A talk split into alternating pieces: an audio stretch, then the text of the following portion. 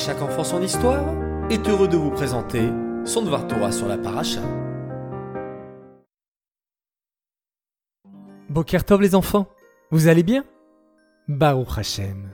Content de vous retrouver ce matin pour notre Dvar Torah de la semaine sur la parachat Tetzavé. Vous savez que dans les 101 Pesukim que nous allons lire, le nom de Moshe n'apparaît pas. Pas même une seule fois. Curieux, n'est-ce pas?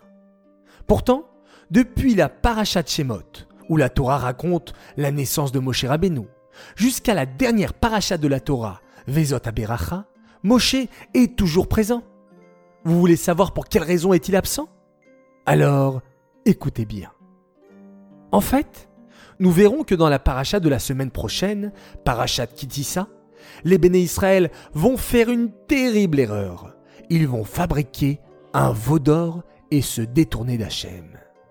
Hachem, très déçu de leur comportement, va décider de les punir. Mais à ce moment-là, Moshe Rabbeinu intervient et dit à Hachem Si tu ne les pardonnes pas, efface-moi de ton livre. Finalement, Hachem va pardonner le peuple juif.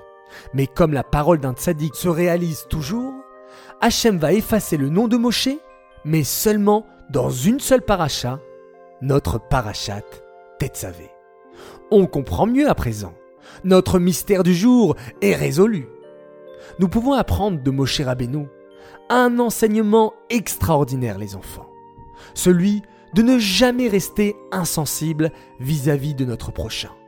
Si notre camarade est en difficulté, s'il a besoin d'aide, je dois tout faire pour l'aider et le sauver de son épreuve, tout comme Moshe était prêt à renoncer à sa place dans la Torah pour sauver le peuple juif.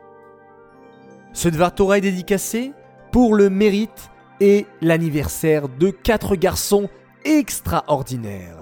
Alors Mazal Tov à Aaron Atal pour tes 11 ans, Mazal Tov à Aaron Mimoun pour tes 9 ans, un Mazal Tov également à Noar Sekroun pour tes 9 ans, et un Mazal Tov à Solal Zarouk pour tes 5 ans, et j'ai un message spécial de tes parents qui te disent Joyeux anniversaire à un garçon formidable, notre fils Solal Zarouk, qui fête ses 5 ans, Bracha Veatzlacha, nous t'aimons très fort de la part de papa et maman.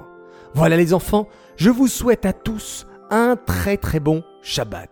Shabbat Shalom, passez une excellente journée et je vous donne rendez-vous exceptionnellement Motsai Shabbat ce samedi soir durant ce mois d'Adar pour une histoire extraordinaire. Bonne journée et Shabbat Shalom.